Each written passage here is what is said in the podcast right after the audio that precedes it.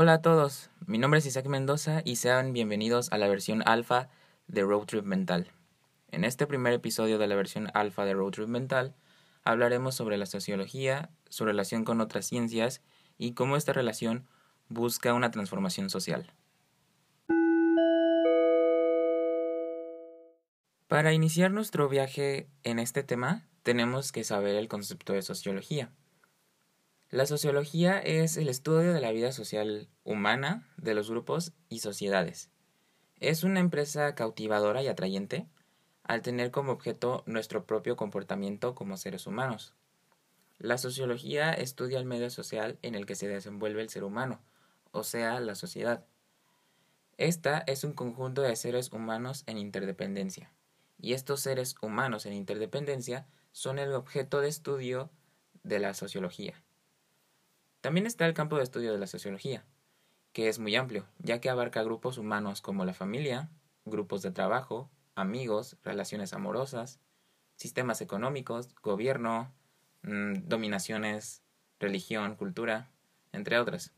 Así, un sociólogo tiene que saber de distintas ciencias y ramas de las mismas. La sociología se caracteriza por cuestionar todo.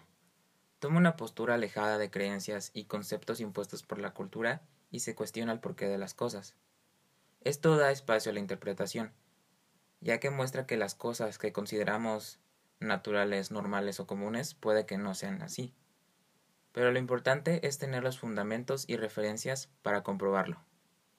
De igual forma, se caracteriza por relacionarse con otras ciencias. Ciencias como psicología, ciencias políticas, derecho, historia, geografía, entre otras. Esto hace que la sociología sea una ciencia interdisciplinaria, lo que da pie a la transformación social, que es buscar diferentes puntos de vista a través de estas ciencias con las cuales se relaciona la sociología para ver el porqué de las cosas o de lo que está ocurriendo en nuestra sociedad. La transformación social se refiere a una serie de factores y causas que contribuyen al cambio en algún ámbito. En este caso, la sociedad. Llamemos estos cambios anomalías. Aquí entra el papel de las ciencias interdisciplinarias. Estas ciencias buscan comprender y analizar, mediante diferentes puntos de vista, las sociedades y personas dentro de un contexto social, para poder cambiar o erradicar las anomalías o problemas que existan dentro de las mismas sociedades. Un ejemplo de transformación social tiene que ver con la participación de la mujer en todos los ámbitos. Participación igual a la de los hombres.